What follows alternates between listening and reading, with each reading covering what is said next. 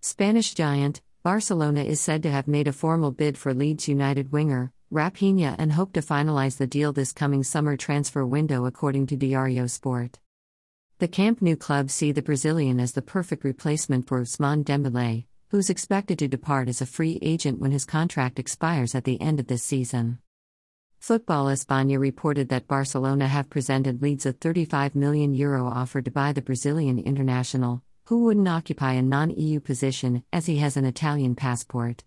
There's absolute consensus on his quality. Barcelona want to move swiftly and nail down the deal in the coming weeks. Mateu Alemany and Jordi Cruyff are said to be working in tandem to make the move happen smoothly.